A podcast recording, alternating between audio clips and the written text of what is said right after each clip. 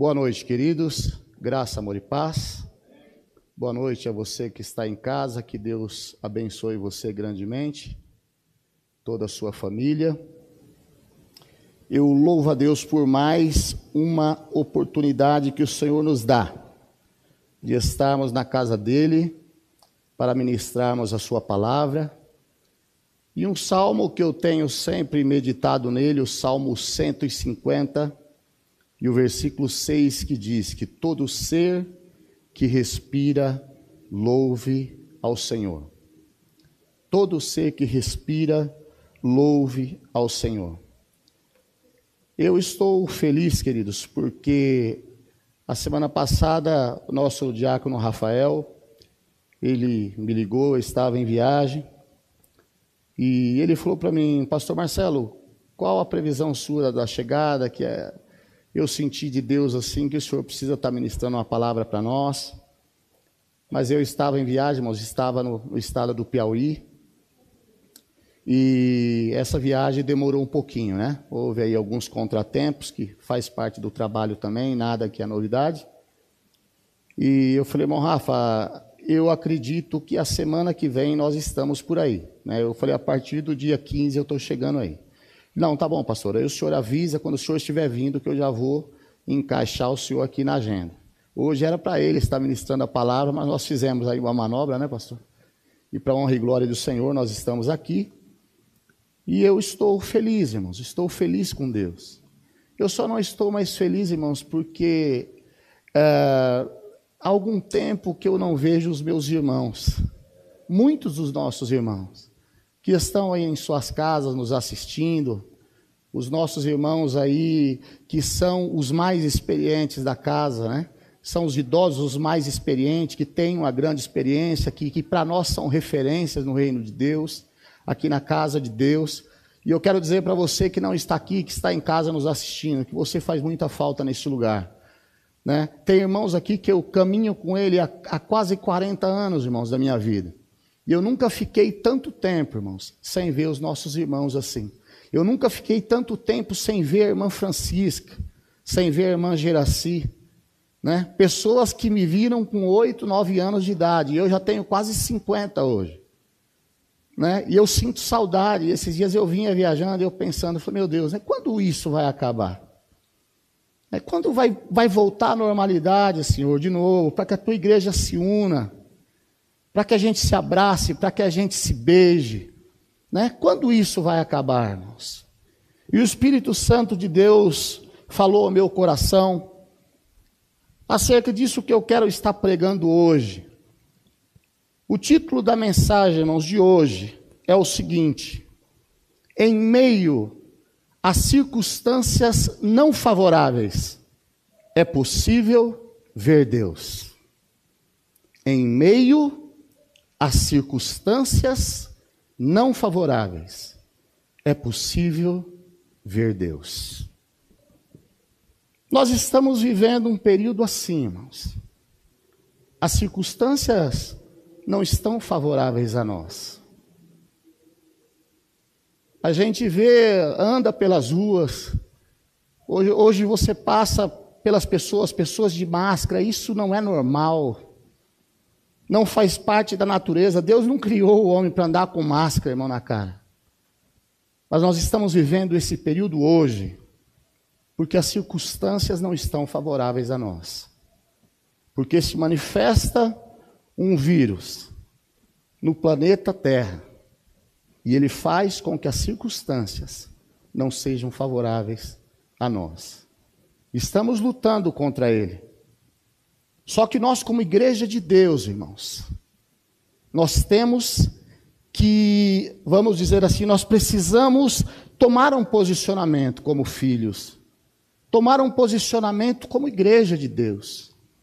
Porque a palavra de Deus diz o seguinte: que as portas do inferno, elas não prevalecerão contra a minha igreja. E se as portas do inferno, irmão, não, não prevalecem contra a igreja, nós não podemos nos abater mediante a essa situação que estamos vivendo. E eu quero falar essa noite acerca de um personagem bem conhecido. E uma mensagem, irmão, simples, mas conhecida. Aí talvez eu vou pregar aqui, você vai, pastor, mas gente, eu já ouvi essa mensagem 200 vezes, pastor, aí acho que é mensagem de cultinho. Sabe por quê, irmãos? Que nós vamos falar um pouquinho hoje sobre Davi e Golias. Aí você vai falar, pastor, eu já ouvi essa mensagem um milhão de vezes. Só que você pode ouvir um milhão, dois milhões e três milhões, mas sempre haverá uma revelação nova. Sabe por quê, queridos, que vai haver uma revelação nova? Porque a Bíblia, ela não é um livro comum, mas a Bíblia, ela é a palavra de Deus. É viva, é eficaz, irmãos. Ela se renova a cada manhã. A cada manhã. Eu posso pregar agora e daqui a meia hora, 40 minutos, a Dani vir ministrar essa outra palavra mas é, ministrar a mesma palavra, mas será uma outra renovação, uma outra revelação, e com certeza nós iremos receber também. Sabe por quê? Porque existe vida nesse livro. E a Bíblia é a palavra de Deus. A Bíblia é a palavra de Deus. Então quero dizer para os nossos irmãos que estão em casa, em breve nós vamos nos rever, irmãos estaremos aqui, vamos nos abraçar, vamos nos beijar, e o nome do Senhor será glorificado. Pessoas assim que a gente ama aqui, irmão, são amadas por nós. Nós temos nossa irmã Salete, temos nossa irmã Catarina, né? nossa irmã Francisca, a irmã Giraci, irmã Emília, irmão Arnaldo. Pessoas que a gente conhece já de longa data, irmã Vilela, nosso irmão Maurílio Pavanelli, né? São pessoas assim que, que, que são referências para nós, irmãos, na igreja. E hoje nós nos sentimos tristes, por quê? Porque eles não estão aqui. E eu tenho certeza que estão em suas casas, diante ali do seu aparelho de televisão, assistindo esse culto e almejando estar aqui conosco. Mas eu quero dizer que, em nome de Jesus, esse gigante será vencido e o nome do Senhor será glorificado, porque nós cremos nessa palavra de que as portas do inferno não vão se prevalecer contra a igreja. Não vai, em nome de Jesus. Antes de ler a palavra, eu quero fazer uma breve oração com vocês, para que o Senhor venha falar aos nossos corações essa noite. Bendito Deus e eterno Pai, em nome do Senhor Jesus, eu te peço, Senhor, que o Senhor fale conosco, Senhor, essa noite. Onde quer, Senhor, que a minha voz esteja chegando, Deus, que vida, Senhor, recebam o refrigério, recebam a tua palavra, recebam o melhor de Deus na sua vida. Senhor, eu estou aqui apenas como teu servo, Senhor. Eu estou aqui apenas para servir. Eu não sou nada, Senhor, mais do que meus irmãos. A estrela que tem que brilhar aqui é o Senhor, a glória é tua, porque dele, por ele e para ele são todas as coisas. Nós estamos aqui para te adorar, Senhor, e estamos aqui para te servir. Fala conosco essa noite e traz a revelação da tua palavra para cada um dos teus filhos, Senhor. É isso que eu te peço em nome de Jesus Cristo. Quem tem as suas Bíblias, por gentileza, Abra no livro de 1 Samuel. 1 Samuel, capítulo 17. 1 Samuel, capítulo 17. 1 Samuel, capítulo 17. Nós temos um tempo aí, vamos terminar dentro do horário, em nome de Jesus. É uma história, irmãos, bem conhecida essa que nós vamos estar falando aqui hoje. Só que Deus me deu uma revelação, irmãos, acerca desta situação. Nós vamos estar falando sobre um gigante que se levanta contra a nação de Israel. E ele começa ali a afrontar um povo. E a história assim nós vamos ler, mas só quero só fazer um resuminho rápido. Nós conhecemos que aquele gigante ele bota medo, ele se levanta e ele apavora não apenas um povo ou nem um grupo de pessoas, mas ele consegue apavorar uma nação. Ele se manifesta e apavora todo um povo, e todo o povo fica com medo. Mas no meio de todo esse povo apavorado, de toda essa nação apavorada, Deus sempre levanta um guerreiro. Deus sempre levanta alguém. E é sobre isso que nós vamos estar falando essa noite. Eu vou ler aqui, irmãos, o capítulo 17, ele é um, um capítulo um pouco, um pouco grande, ele tem 58 versículos. Mas nós não vamos ler todos eles, não. Nós vamos ler aqui, eu dei uma, uma separada só para a gente entender a, a, a história melhor. No capítulo 17, do versículo 1 ao versículo 11, nós vamos ver o Golias desafiando a nação de Israel. Do versículo 12 ao versículo 23, Davi é enviado aos seus irmãos. Ele é bem explicativo. Nós vamos estar falando sobre tudo isso. No versículo 24, o gigante Golias insulta os, israelitas. Então, é esse trecho que Davi ele é enviado a seus irmãos, essa história a gente já conhece, irmãos, que é bem conhecida. É todo Israel estava vivendo esse período de conflito ali com o gigante, e o seu pai pede para que Davi leve ali algum alimento, um queijo, um pão, um trigo para, para os seus irmãos que estavam na guerra. Então, essa parte aqui eu quero, eu não, não, não vou ler com vocês. Mas para que a gente entenda aqui a, a, a, primeira parte, nós vamos começar no, no capítulo 17, o versículo 1 em diante, até o versículo 11. Todos abriram? Vamos lá. Ajuntaram-se os filisteus as suas tropas para a guerra e congregaram em Socó, que está em Judá, e acamparam-se entre Socó e Azeca, e em Éfes Damim.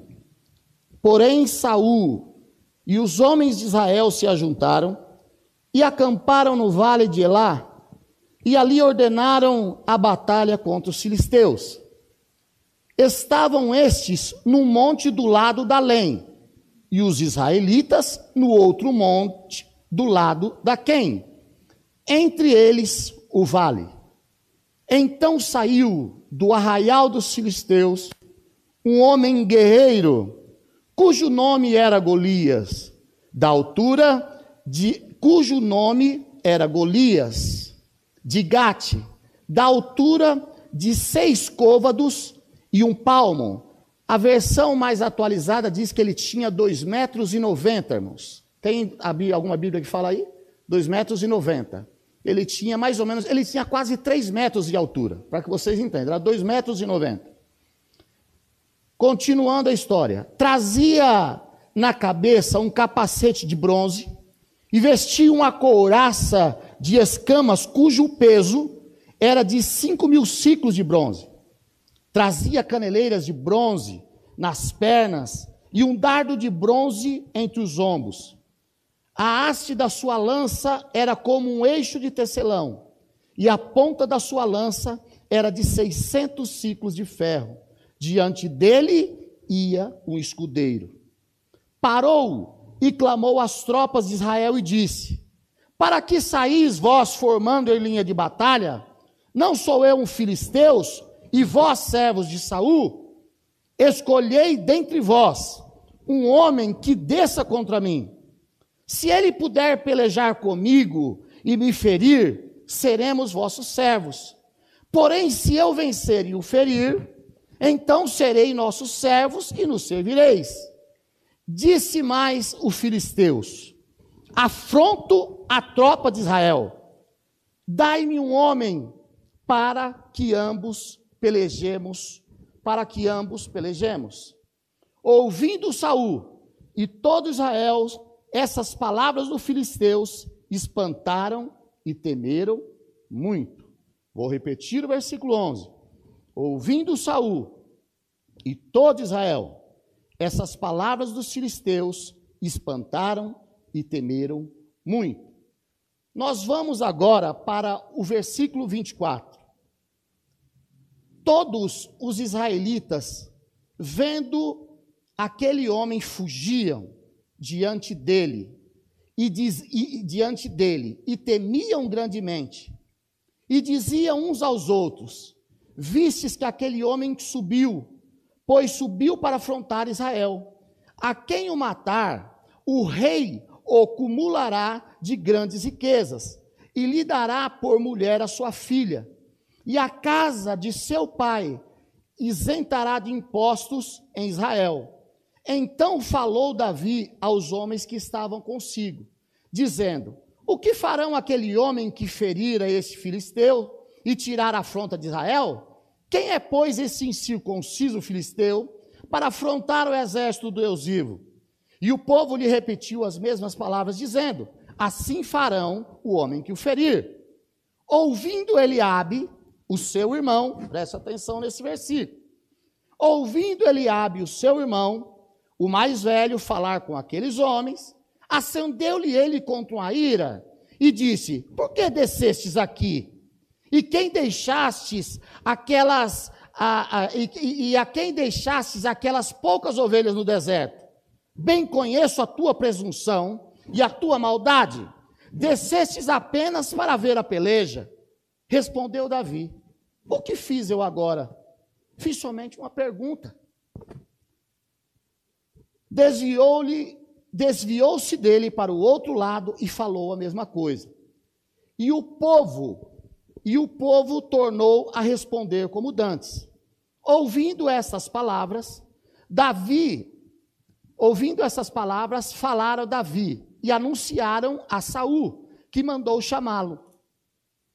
Davi disse a Saul: Não desfaleça o seu coração, de ninguém por causa dele, porque o teu servo irá pelejar contra esse filisteu. Porém, Saul disse a Davi: Contra o filisteu, não poderás pelejar contra ele, pois tu és ainda moço, e ele é guerreiro desde a tua mocidade. Respondeu Davi a Saul: O teu servo apacentava ovelhas do teu pai, quando veio um leão ou um urso e tomou um cordeiro do rebanho.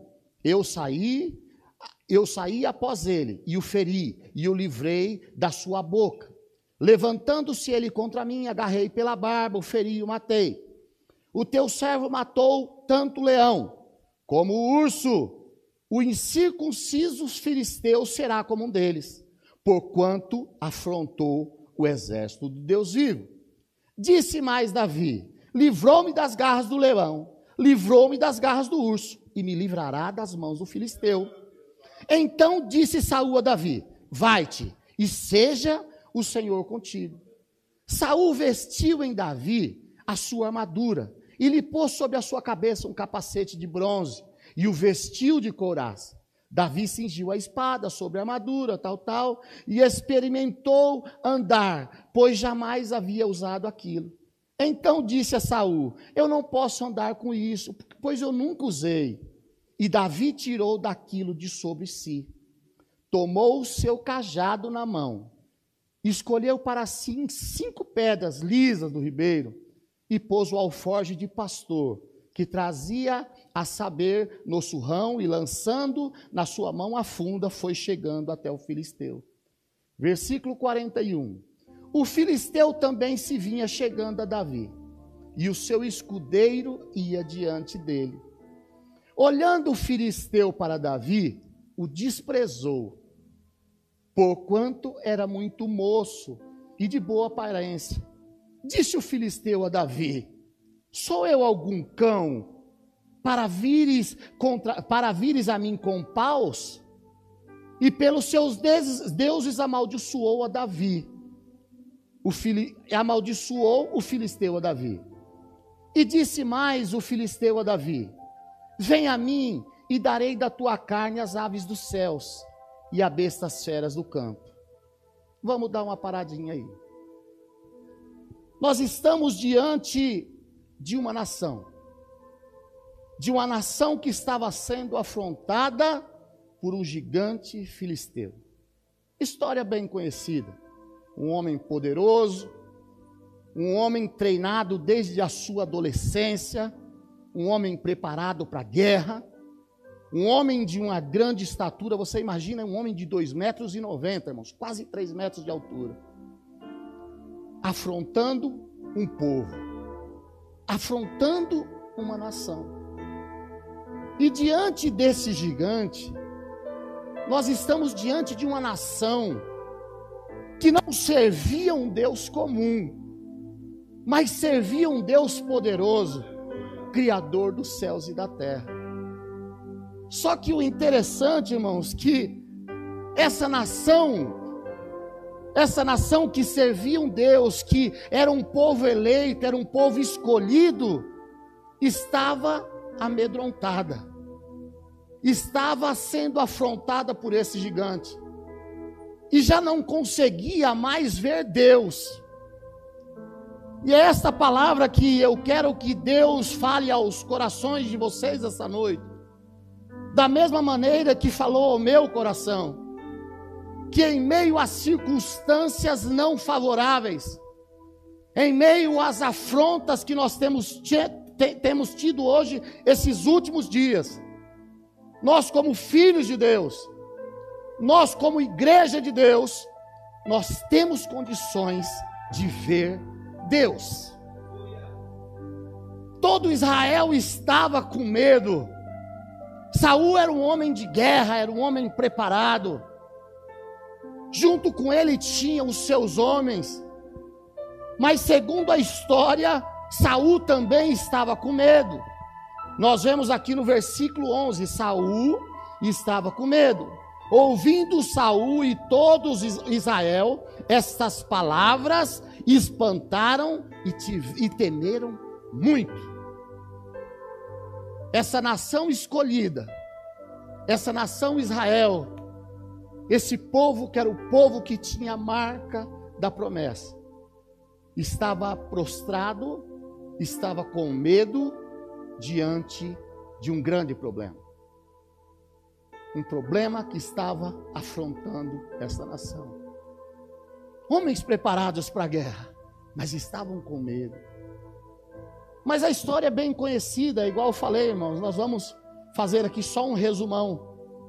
Do versículo 12 é, diz que o seu pai envia o Davi que fosse até a cidade para levar ali um alimento, um queijo. Isso aí a gente já conhece com seus irmãos, pão e aquela coisa toda. É uma história bem conhecida. E quando chega aquele moço, aquele jovem adolescente entre 16 e 17 anos, e ele chega e ele vê toda uma cidade, todo um povo, toda uma nação que estava ali amedrontada e recuava diante de um gigante. Davi ele não se conforma com aquele problema. Ele não se conforma com aquela afronta, irmãos. Ele não se conforma. E a nação com medo, o povo com medo, e todo mundo com medo. E o Davi chega, o que está acontecendo aqui? Não, tem um gigante aí, o cara é preparado de guerra, é, é um homem grande, é um, um filisteu e está chamando Israel para briga. E a conclusão que Davi chega é o seguinte: quem é esse incircunciso? Quem é esse cara para afrontar o exército do Deus vivo? Quem é ele?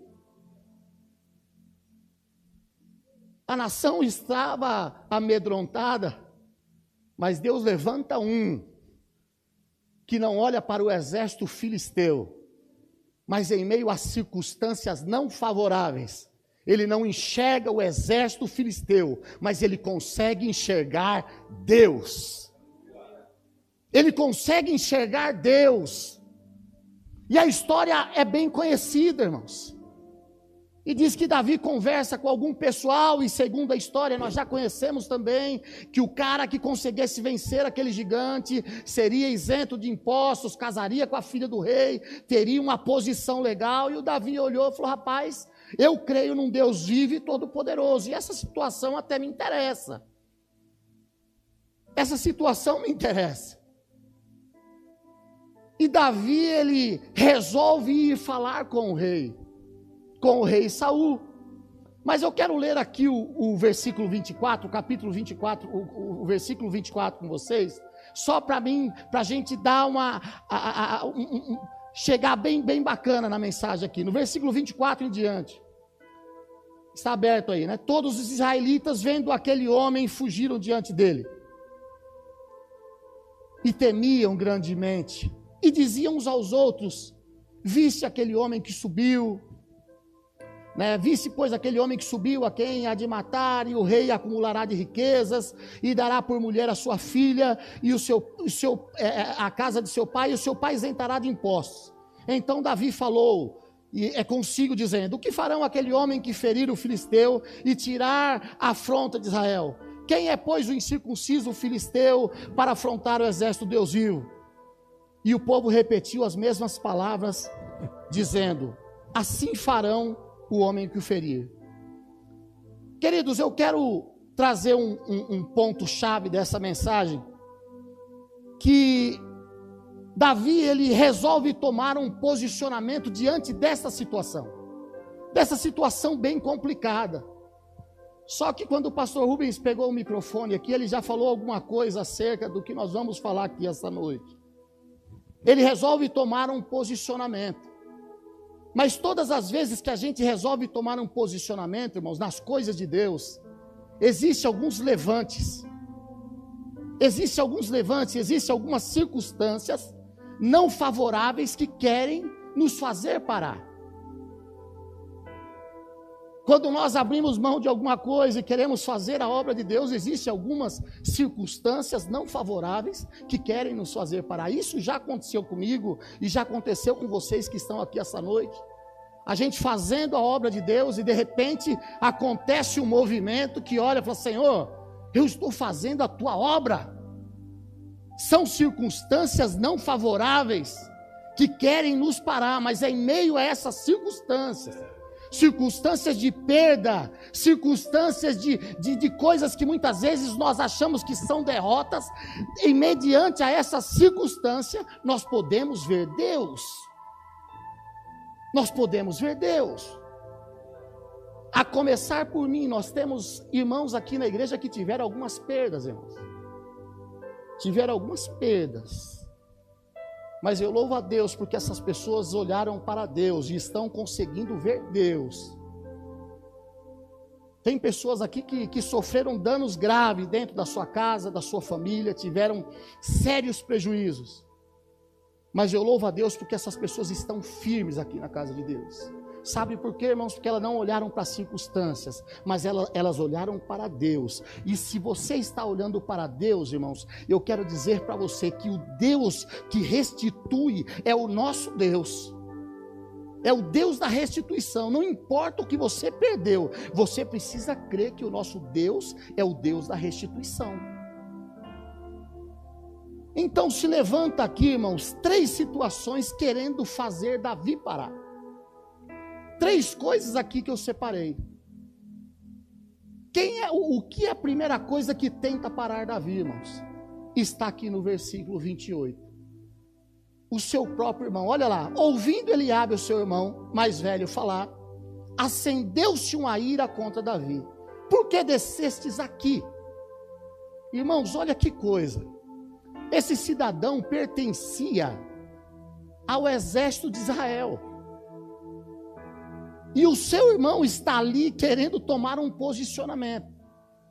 Ele pertencendo ao mesmo exército, sendo de dentro da sua própria casa, querendo parar o seu irmão. Isso, irmãos, é comum acontecer na igreja. Muitas vezes existem pessoas que estão aqui dentro da casa, mas estão torcendo, irmãos, para que o trabalho não dê certo. Não dá para entender, irmãos. O nosso saudoso pastor Orides sempre falava que nós não tínhamos problemas com as pessoas de fora. Nós não tínhamos problema com os espíritas, nós não tínhamos problemas com os católicos, nós não temos problemas com os budistas. Os problemas muitas vezes são entre nós. Os problemas estão dentro da igreja. Esse cidadão, irmãos, ele não tinha Deus na vida dele, com certeza. Esse Eliabe, que é o irmão mais velho de Davi, ele não tinha.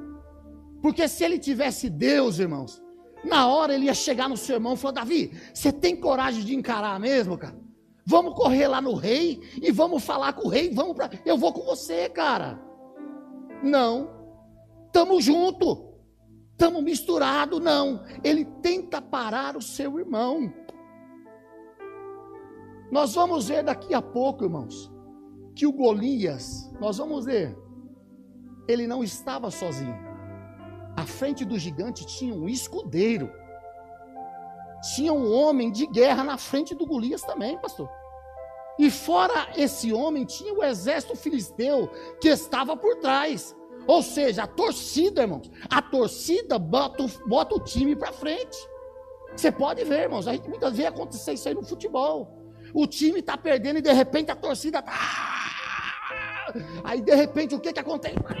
Fez um gol, vira o jogo, meu, e é assim. Então Davi não estava apenas diante de um gigante, Davi estava diante de um gigante, de um escudeiro e de todo o exército filisteu. Só que o primeiro que tenta parar Davi é o seu irmão, é o Eliabe. Só que a Bíblia diz aqui, irmãos, que o Davi desviou-se dele para o outro lado. Tipo, ó meu, não estou nem aí com você. Você não vai fazer eu perder o foco. Você não vai fazer eu perder o foco. Qual o nome da irmã aqui? Larissa, ô Larissa. A Larissa falou, na hora que ela estava ministrando aqui, não perca o foco. Davi não perdeu o foco. Davi olhou, quando o irmão falou, para, Davi poderia ter parado, o cara era o mais velho. Não, tá bom, deixa para lá. Davi falou, eu não posso nem falar, cara, deixa eu falar, meu. Virou as costas, saiu andando. Ele não perdeu o foco. Aí o que que acontece, irmãos? Davi, ele vai ter com Saul. Levaram Davi até Saul. Nós vamos ler ali. E o que que acontece? Quando o Saul, o Davi chega até Saul, o que que o Saul fala para ele? Vamos lá. O Saul fala para ele no versículo 33. Porém Saul disse a Davi: Contra o filisteu não poderás ir para pelejar com ele, pois tu és ainda é moço e ele é guerreiro desde a sua mocidade. Quem é que tenta parar Davi, irmãos? O rei, de dentro da própria casa. De dentro da própria casa. A autoridade máxima. Diante de Israel, o rei, diante das nações, o rei é a autoridade máxima. O rei é o último recurso. E muitas vezes nós olhamos para o último recurso mas além do último recurso, eu e você precisamos enxergar Deus. Davi não olhou para o último recurso. Em meio a circunstâncias não favoráveis, Davi não olha para o último recurso, mas Davi olha para Deus. Davi olha para Deus. E o que que o Davi responde a ele? Olha, rei, o teu servo, teu servo apacentava ali umas ovelhas do meu pai, aquela coisa toda. Veio um urso, eu matei. Veio um leão, eu matei também. E esse gigante não será diferente. E eu acho bonito no versículo 32, quando Davi fala: Não desfaleça o teu coração e de ninguém por causa dele, porque o teu servo pelejará contra esse filisteu. Querido, não desfaleça o teu coração por causa das circunstâncias não favoráveis. Deus fará com que você vença essa peleja porque Ele está com você. Ele prometeu que estaria conosco todos os dias. Segundo alguns pastores, eu já ouvi falar muitas vezes, que na Bíblia está escrito 366 vezes a palavra não temas. Queridos, eu nunca contei, mas eu tenho certeza que todos os dias Deus está dizendo para mim e para você: não temas, não temas, não temas, não temas, porque eu sou contigo. Todos os dias Deus está dizendo isso para você, todos os dias Deus está dizendo isso para mim. E foi o que aconteceu com Davi. Não apenas um grupo de pessoas, mas toda uma nação com medo. Mas o Davi fala: Não, não aflige teu coração, não, rei. Não aflige. Não aflige por causa dele, porque o teu servo, eu, eu vou pelejar contra esse filisteu. Essa é a posição que a igreja tem que tomar, irmãos. Nós juntos temos que pelejar, pelejar contra as obras do mal. A igreja de Deus tem que pelejar. Porque o que, que acontece? O mundo está nos afrontando, os problemas, as lutas, irmãos, terrível. Eu vou fazer 48 anos, irmãos, eu nunca vivi um período tão difícil, igual nós estamos vivendo hoje, irmãos. Pessoas, irmãos, morrendo aí todos os dias, uma grande quantidade de pessoas. E a gente não sabe quem vai ser o próximo, pessoas amigas, próximas, queridas nossas estão indo embora, estamos sendo afrontados por esse mal, por esse problema. Nos preocupa, irmãos, nos traz dor, nos traz tristeza, porque estamos nesse mundo. Mesmo que os nossos irmãos partem para a eternidade, nós vamos sentir tristezas também. Não vamos ser hipócritas, não, irmão. Não, não tenho medo, não, não. Nós sentimos dor, irmão, nós sentimos tristeza, nós temos medo isso que está acontecendo esses últimos dias, mas nós temos que reagir, nós temos que nos levantar como Davi levantou. Em meio a circunstâncias não favoráveis, precisamos ver Deus. E no versículo 33, igual eu falei, o, o rei fala e tenta parar Davi. Davi poderia chegar e falar: Não, esse foi o último recurso. O rei era o último. Então não adianta, porque se o rei falou, eu vou parar. Mas Davi não olhou para o rei. Davi não olhou para o último recurso, mas Davi, ele colocou no seu coração aquela convicção que ele precisava seguir, que ele precisava avançar, que ele precisava caminhar. E Davi, ele passa pelo seu irmão, ele passa pelo rei. Mas no 41, nós vamos ver Davi enfrentando o gigante. No versículo 40, diz o seguinte: Tomou o seu cajado na mão e escolheu para si cinco pedras lisas do ribeiro e pôs no alforge e tudo. E no versículo 41 diz: O filisteu também se via chegando a Davi e o seu escudeiro que ia diante dele. Davi está diante do gigante e na frente do gigante tinha o seu escudeiro. Tinha um soldado. Tinha um gigante e ainda tinha o seu escudeiro que ia diante dele. E diz que ele bota aquele terror todo, irmão. Não vou ler aqui para a gente ganhar tempo. E ele desfaz de Davi. Ele menospreza Davi. E ele diz: Sou eu algum cão você mandar um pirralho desse, eu tô, tô eu tô pedindo para vir brigar comigo, eu tô desafiando um homem, um guerreiro. Vocês mandam um moleque com um pedaço de pau na mão. Eu sou algum cachorro. E ele menospreza Davi. Fala, eu vou estraçalhar você. Eu vou jogar você para as aves do céu e aquela coisa toda.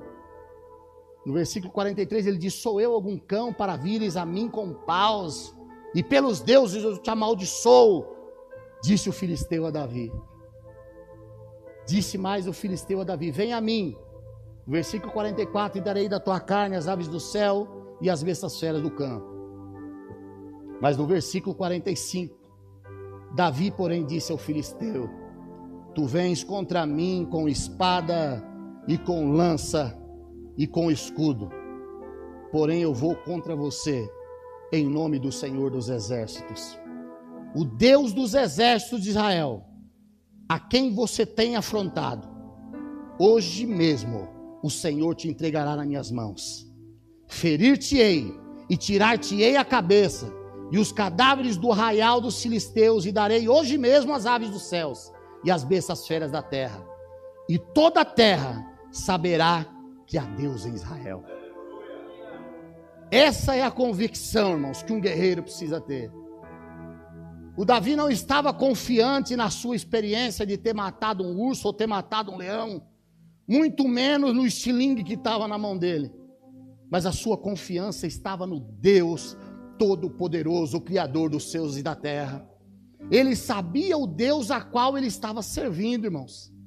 E nós precisamos saber o Deus a qual estamos servindo. E quando eu olho para este gigante, irmãos, eu trago para os dias de hoje como que fossem os, problemas, os grandes problemas que tem nos afrontado e a impressão que dá que nós não iremos vencer. Todo dia se fala em economia, fala em desemprego, Fala nesse problema, nesse vírus e o trem alastrando a cada dia que passa. E parece que ontem morreu 1.300 pessoas e aquela confusão. E ninguém consegue mais ouvir rádio nem ver televisão. Eu mesmo não estou nem vendo mais, irmão. É só isso, o assunto é só esse. E você olha e fala: Meu Deus, e não vai acabar nunca, esse trem não acaba. Esses dias estava em 50, agora 75 mil. O mundo já tem quase 700 mil pessoas que tiveram as suas vidas ceifadas e vai parar onde? E diz que está na curva agora, e quando acabar a curva, vai chegar onde esse trem? Meu Deus do céu, que troço esquisito, pastor. Não é verdade? Não está na curva, que acho de curva que nunca acaba. É? Eu falei igual o Rodomiro agora. É? Aquela... Pô, Jesus. É, irmão, não acaba esse trem, irmão. Misericórdia, Jesus. Cada dia que passa o troço está engrossando mais, irmão. Mas nós precisamos nos preparar. E nós não podemos nos abater mediante a essas circunstâncias que não estão favoráveis no dia de hoje. Não podemos. As circunstâncias não estão favoráveis. Mas nós precisamos fazer como Davi fez. Nós precisamos olhar para Deus. E a história vocês conhecem. E diz que o gigante, quando se prepara, irmãos, eu acho linda essa história. Ele se prepara para ir de encontro ao Davi. Eu acho que ele achou que Davi ia recuar. Davi foi correndo primeiro ao encontro dele. Quando ele se abre, Davi já foi com tudo. Irmãos. Ele diz que mira ali na testa do cabo e ele bufe no chão. E olha que cena, irmão. Davi vai lá, tira a espada do cara, corta a cabeça do cara. Olha só, Davi era bravo. Corta a cabeça do cara, pega a cabeça do cara aqui e vem diante de todo Israel assim com a cabeça na mão. Nós vamos ler ali. O homem era terrível. Irmão. Arrancou a cabeça do gigante. Arrancou a cabeça. Essa palavra, eu, eu já li umas 200 vezes assim, mas eu acho bonito demais, pastor. E quando acontece essa situação, eu vou ler com vocês ali. O rei Saul está diante de todo aquele cenário, e ele olha assim, Irineu, e fala assim: o seu comandante, o Abner, ele diz assim: O Abner, de quem que esse menino é filho? Aí o, o comandante dele fala: Rei, juro pelo senhor que eu não sei de quem que esse rapaz é filho, não. Aí diz que o Davi vem caminhando com a cabeça do filisteu. Nós vamos ali. Vem caminhando, vem caminhando, vem caminhando, vem caminhando. Aí o Saul fala: De quem que você é filho? Ele diz: Eu sou filho do Jessé, o teu servo, se eu não me engano, o Belenita. Nós vamos ali. Irmãos, quando a gente tem coragem, quando a gente tem atitude, quando a gente tem vontade, as pessoas vão querer saber quem é esse Deus a qual nós servimos. Quando nós temos fé, quando nós lutamos contra os problemas e as adversidades, não olhando para as circunstâncias que não são favoráveis, mas nós olhamos para Deus. Se você está aqui esta noite cultuando a Deus, se você está na sua casa agora sentadinho no seu sofá cultuando a Deus, não é porque você está olhando para as circunstâncias que não são favoráveis, mas você está olhando para Deus. Existia uma canção que nós cantávamos há muitos anos atrás, eu não sei se a Dani lembra, que diz o seguinte: Não, não olho as circunstâncias, não, não, não. Olhe o seu amor, siga o seu amor. Eu não me guio por vista, não é isso? Não me guio por vista. Davi não foi guiado por vista. A canção diz: Não me guio por vista, alegre estou em meio a esse cenário que estamos vivendo hoje. Difícil, irmãos. Não está fácil, não, para ninguém. Nós temos nossos familiares, muitos aqui têm os seus pais que ainda são, que são pessoas idosas. E você se preocupa com o seu papai, com a sua mãe, que ainda está vivo, que é de um grupo de risco também. Você se preocupa. Nós nos preocupamos porque estamos mediante a esse cenário em que as circunstâncias não são favoráveis, mas nós cremos num Deus que pode mudar todo esse cenário, um Deus que pode nos trazer um tempo de paz. Os, os problemas virão, mas o Senhor, Ele nos trará paz. E tudo isso vai passar e o nome do Senhor vai ser glorificado. E eu creio que em breve os nossos irmãos vão estar todos aqui na igreja. A gente vai lembrar que esse tempo passou. Mas não é possível, irmãos, que a gente volte da mesma maneira. Eu não sou, irmãos, mais o, o mesmo Marcelo lá de antes da pandemia. Hoje eu sou o outro Marcelo. Porque, queridos, não é possível que, mediante essa situação que nós estamos vivendo, que a gente não tome um novo posicionamento. Que a gente não mude alguma coisa, que a gente continue do mesmo jeito. Nós precisamos mudar, rever os conceitos. Nós precisamos rever os nossos conceitos. E Davi, ele, ele não se conforma com essa situação. Você vê que os de dentro da sua própria casa. O seu irmão não conseguiu parar. O rei, que representava ali a autoridade máxima, o último recurso também não consegue parar. E aquele que parecia ser o problema de uma nação, ele se rende diante, diante, de, de os pés de um menino. Mas não de um menino comum, mas de um menino que conseguia ver Deus de um menino que conseguia ver Deus em meio a circunstâncias que não eram favoráveis. E eu quero ler com você aqui no, no versículo 51 em diante, só para a gente encerrar essa parte. Versículo 51 em diante diz o seguinte: Pelo que correu Davi sobre o filisteu, tomou-lhe a espada e o matou, cortando ela, cortando com ela a cabeça vendo que, os filisteus já, que o filisteu já era morto, o seu herói, fugiram. Então os homens de Israel e de Judá se levantaram e se jubilaram e perseguiram os filisteus até Gate, as portas de Ecrom. E caíram os filisteus feridos pelo caminho, e Saraim até Gate e até Ecrom. Então voltaram os filhos de Israel e perseguiram os filisteus e despojaram os do acampamento. Tomou Davi a cabeça do filisteu, presta atenção, versículo 54. Tomou Davi a cabeça do filisteu e trouxe a Jerusalém, porém as armas dele pôs Davi na sua tenda. Quando Saul viu sair Davi a encontrar-se com o filisteu, disse a Abner, o comandante do exército: De quem é o filho? De quem é filho este homem, Abner? Respondeu Abner: Tão certo como tu vives, ó rei, que eu não sei. Disse o rei: Pergunta, pois, de quem ele é filho, esse jovem.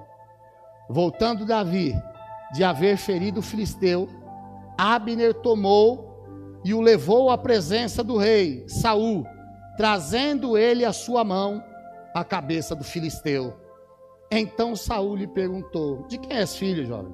E respondeu Davi: Eu sou filho de Jessé, o belemita. Será, irmãos, que nós temos despertado nas pessoas aí fora a curiosidade de saber de quem nós somos filhos? Será que nós temos despertado essa curiosidade ou as pessoas não, não veem nada em nós? Nós precisamos despertar nas pessoas essas, essa curiosidade de saber verdadeiramente de quem nós somos filhos. Chegar em você, no Irineu, em mim, no Enéas, por que você é assim, cara? Cara, eu vejo uma luz em você. Há muito tempo atrás, um cidadão falou isso para mim, eu nunca tinha nem falado de Deus para ele.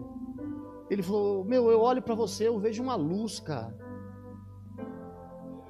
Essa luz, irmãos, que as pessoas precisam ver em nós.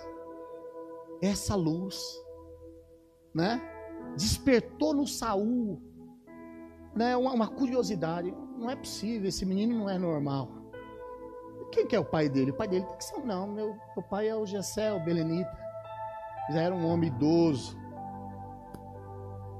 Mas nós olhando irmãos, para esse texto, a gente vê que Davi não se conformou com essa situação. E a Bíblia fala para nós que a gente não, nós não devemos nos confortar, nos conformar com esse mundo toda essa situação que vivemos, a igreja precisa reagir. Nós precisamos tomar uma atitude.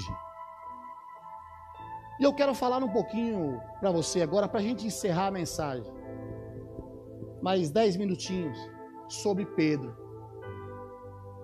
Quem tem as suas Bíblias, por favor, abra ali no livro de Mateus, no capítulo 14, o versículo 22 ao 33. É um texto, irmãos. Mateus 14, do 22 14, 22 ao 33. É aquela passagem bem conhecida. As crianças do cultinho também conhecem bem isso aqui. É Jesus andando sobre o mar. Capítulo 14, versículo 22 em diante diz o seguinte: Logo a seguir, compeliu Jesus os seus discípulos a embarcar e a passar diante dele para o outro lado enquanto se despedia das multidões. E despedida das multidões, subiu ao monte a fim de orar sozinho, e caindo a tarde, já estava ele só. Entretanto, já estava longe o barco a muitos estádios da terra, açoitado pelas ondas, porque o vento era contrário. Na quarta vigília da noite foi Jesus ter com ele, andando sobre o mar. E os discípulos, ao verem ele andando sobre as águas, ficaram aterrorizados e exclamaram, dizendo: É um fantasma. Tomados de medo, gritaram. Mas Jesus imediatamente lhes disse: Tem de bom ânimo, sou eu, não temais. Respondendo Pedro, disse: Senhor, és tu, manda-me ter contigo sobre as águas. E ele disse: Vem, Pedro. Descendo ele do barco, andou sobre as águas e foi ter com ele. Reparando, porém, na força do vento, ele teve medo. Começando a submergir, gritou: Salva-me, Senhor. E prontamente Jesus, estendendo a mão, tomou-lhe e disse: Homem de pequena fé, por que duvidaste? Subindo para o barco, cessou o vento. Os discípulos estavam no mar, o versículo 24 diz que o mar estava revolto, açoitado pelas águas, porque o vento era contrário. Nós estávamos diante de um barco a qual tinha doze discípulos. Tinham doze seguidores de Jesus. Tinham homens que andavam com Jesus, se alimentavam com Jesus, dormiam em grupo ali, todos juntos, estavam sempre juntos. Mas em meio a uma circunstância não favorável, porque para quem navega, irmãos, não é comum a tempestade no mar. É tranquilo, é comum uma calmaria e o barco navegando normal, mas a Bíblia diz aqui que o bar, o mar, ele, ele se revolta no versículo 24. E ele cria uma circunstância difícil para aquele grupo de homens que estava no barco. Só que daí, irmãos, eu consigo tirar uma revelação. Que em meio a uma circunstância não favorável, os discípulos de Jesus, ele vê ali um grande problema. E quando ele, eles veem ali o mar revolto, eles veem Jesus, eles veem ali vindo de encontro com eles um homem, eles acharam que era um fantasma. Eles acharam que era um problema. Mas não era, irmãos. Jesus estava vindo ao encontro deles. Só que eles começam a gritar dizendo: é um fantasma, é um fantasma. E Jesus disse: gente, calma, sou eu. Sou eu. Só que desses doze homens, irmãos, que estavam no barco, teve um que não se conformou com aquela situação. Sabe por quê? Porque ele resolve tomar uma atitude. E que atitude ele toma? Ele diz: Senhor, se sou eu, faz-me ir ter contigo. Engraçado, irmãos, que tinham 12 homens. Só que só um toma uma atitude. Estavam diante de uma situação complicada. Estavam diante de um problema, de um mar revolto, de um barco que estava ali no meio do mar. Só que Pedro não se conforma com aquela situação e Senhor, é o Senhor mesmo? Se é o Senhor, permita-me que eu vá ter contigo. Só que naquele momento, irmãos, que ele sai do barco, a Bíblia não fala. Eu imagino que os discípulos falaram para ele, Pedro, não brinca com esse trem, não, rapaz, não vai não, não mexe com isso não. Eu acho, irmãos, que houve esse tipo de conversa. Rapaz, você quer arrumar mais problema? Não vai. E o Pedro, eu vou. Senhor é o Senhor. E Jesus falou, Pedro, vem. Vem, Pedro. E o Pedro foi. E a história nós sabemos de cor e salteado. O que que acontece, irmãos? O Pedro começa a olhar para o mar. No versículo no versículo ele disse Pedro: Vem, descendo ele do barco, andou e foi ter com Jesus. Reparando, pois, na força do vento, teve medo. Começando a submergir, gritou. O que, que aconteceu, irmãos? A força do mar, o vento, ele está indo de encontro a Jesus, só que de repente o mar, com aquela força para lá, para cá, ele está ali diante de Jesus e ele começa a olhar para cá, e ele começa a olhar para cá, e ele começa a afundar. E muitas vezes com a gente é assim também. São tantos problemas, irmãos, lutas e dificuldades, que a gente começa a olhar os problemas e a gente perde o foco. Foi aquilo que a nossa irmã falou aqui, nós não podemos perder o foco. E muitas vezes nós olhamos para as circunstâncias, olhamos para os problemas que não são favoráveis e perdemos o foco. Isso é comum Pode acontecer comigo e pode acontecer com você também. Mas não podemos perder o foco. Mas o que que acontece, irmãos? Quando Pedro começa a afundar, ele grita: Senhor, salva-me. Senhor, salva-me. E disse que imediatamente Jesus pega na mão dele, ô oh, homem de pouca fé, levanta, por que você duvidou? Levanta, vamos para lá. Irmãos, mas em meio a, a essa diversidade e esse problema, quando ele diz, Senhor, salva-me, quando ele diz Senhor, ele reconhece o senhorio do Senhor Jesus Cristo. Ele sabia que só o Senhor poderia te salvar. E Jesus socorre. E o que nós não podemos esquecer, irmãos, é do senhorio do Senhor Jesus. E é só nele que nós temos vida e temos salvação. Tá, tá feio o trem fora? Tá. Mas não esqueça do senhorio de Jesus Cristo. Não esqueça que Ele é Senhor da tua vida. Irmãos, hoje tem muita, muitas pessoas aí, eu quero dizer até dentro da igreja, que estão com medo de morrer. Você não pode ter medo da morte. Não tenha medo da morte. Irmãos, eu passei por uma experiência aqui. Eu sei, o negócio é, é estreito. Só que eu vou falar uma coisa para vocês, irmãos. Eu falei, Senhor, o Senhor sabe o que é melhor para a minha vida. O importante é que o seu nome seja glorificado. Não tenha medo da morte, irmãos. Sabe por quê? Porque Jesus é Senhor da sua vida. E a morte não tem poder contra nós, irmãos. Ela não tem poder contra a minha vida, ela não tem poder contra a sua vida. Reconheça o senhorio do Senhor Jesus Cristo. Tem irmãos nossos aí, irmãos, que estão depressivos, estão com medo, estão apavorados. A sua fé precisa estar no Senhor Jesus. A sua confiança precisa estar no Senhor Jesus. Porque senão tudo aquilo que você aprendeu ao longo de todos esses anos que você está na igreja, irmão, foi em vão. Foi em vão. Não se entregue ao medo. Não se entregue ao pavor. Não se entregue às circunstâncias que não são favoráveis hoje a nós. Mas olhe para Jesus Olhe para o autor e consumador da nossa fé, que é Jesus. E que se você for chamado à eternidade, você estará com Jesus. Você não pode ter dúvida acerca da sua fé. Você não pode. Você está em casa com medo. Ai, se eu pegar o Covid, ai meu Deus. Não. Tira esse medo de você, irmãos.